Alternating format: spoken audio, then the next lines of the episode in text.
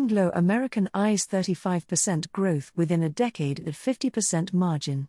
Diversified miner Anglo American reports that it maintained a strong performance this year, with high demand for diamonds and overall production up 7% on the back of particularly strong production of platinum group metals, PGMs, as well as the expectation of a further improvement in 2022.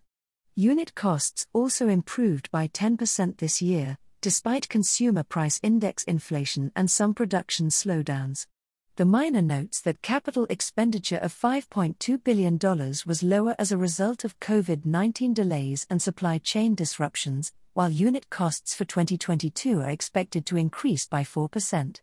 Outgoing CE Mark Cutifani, who will be succeeded by Duncan Wanblad in April, says COVID 19 has continued to pose challenges this year, particularly in the countries where vaccination uptake has been lower we have kept our focus on keeping our employees and communities safe and encouraging vaccination at the earliest possible opportunity.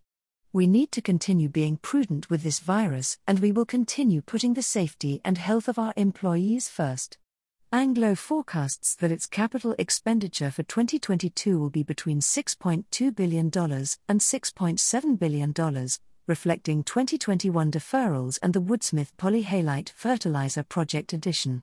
Anglo is a resilient and agile business that is set to deliver 35% growth over the next decade at an attractive 50% margin, he says.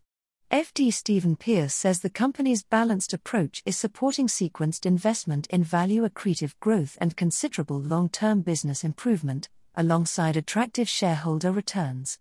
We have delivered $10.3 billion in cash returns to our shareholders since 2017 and $4 billion in the second half of this year, alone. The miner is also targeting its near term performance improvement target to between $3.5 billion and $4.5 billion by 2023, as it accelerates the delivery of its P101 and technology programs, while also bringing growth projects on stream.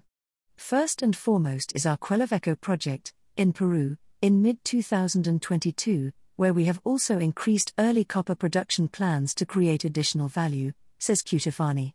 In addition, he says the company is clear that climate change presents a defining challenge of our time, and that Anglo has a crucial role to play in supporting the transition to a low carbon economy by producing many of the metals and minerals that enable decarbonized energy and transport. Of course, we are also moving at pace to reduce our own emissions and have committed to operate carbon neutral mines by 2040, while having an ambition to reduce our Scope 3 emissions by 50% in that same timeframe, states Cutifani. Pearce adds that Anglo's ongoing investment in the business also supports its emissions reduction objectives and the miner, therefore, expects its normal cycle of capital investment to continue to fund the majority of our operational decarbonization projects. Meanwhile, Cutifani highlights that, combined with Anglo's integrated approach to technology, in pursuit of the safer and more sustainable supply of materials essential to the energy transition and growing consumer demand patterns, the miner is well positioned to meet the expectations of its full breadth of stakeholders across society. Woodsmith. Anglo, in a statement, reports that the upgrading of the scope of its UK based Woodsmith polyhalite fertilizer project will enhance the project's long term value. The miner conducted a detailed technical review of this project in mid 2020 to ensure the technical and commercial integrity of the full scope of its design.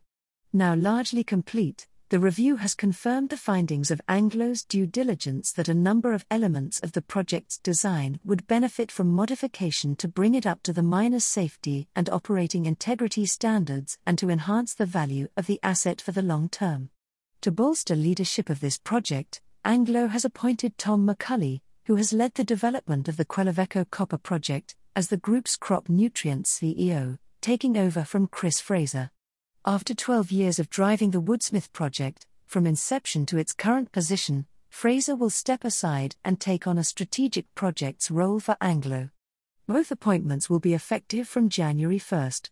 Going forward, Anglo points out that the Woodsmith team is further developing the engineering to enhance the configuration of the project, recognizing the multi decade life of the mine.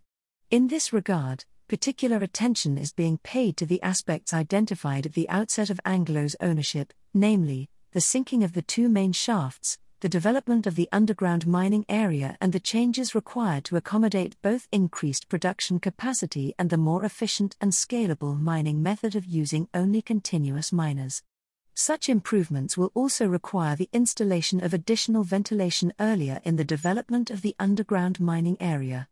Anglo expects these changes to the design of the mine infrastructure, which will result in a different, enhanced configuration and therefore a different construction and production ramp up schedule, will ensure that its exacting standards are met and the full commercial value of the asset is realized.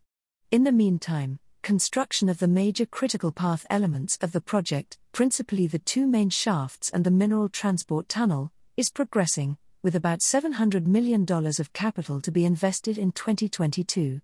Furthermore, Anglo reports that its development of the market for its Poly 4 fertilizer product continues to demonstrate the benefits of its multinutrient, low chloride characteristics on the full breadth of crops at commercial scale.